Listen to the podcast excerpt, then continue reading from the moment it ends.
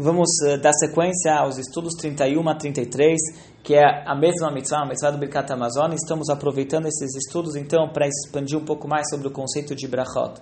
Nós já apresentamos duas classes de brachot, nos estudos anteriores, que é as brachot, as bênçãos que nós fazemos de usufruto, são brachot hanehenin em hebraico, as brachot de usufruto, quando usufruímos do mundo, nós fazemos brachá para usufruir dessas coisas, então mencionamos como exemplo a brachot dos alimentos. Existe também nessa classe, nessa categoria, a brachot para cheiros, por exemplo, na Avdalá, quando a gente cheira as especiarias, a gente faz uma brachá lá que Deus criou as especiarias é para usufruir do mundo, a gente faz então de usufruir de alguma coisa da natureza, nós agradecemos a Deus.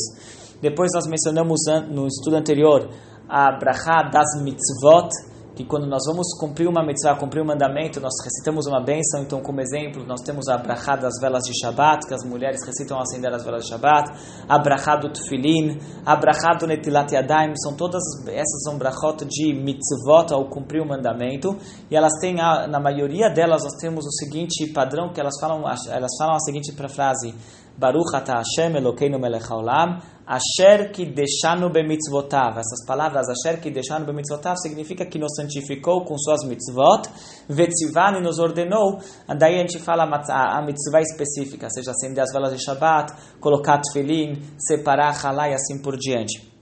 Depois temos uma terceira categoria de mitzvot, que são bênçãos de louvor a Deus.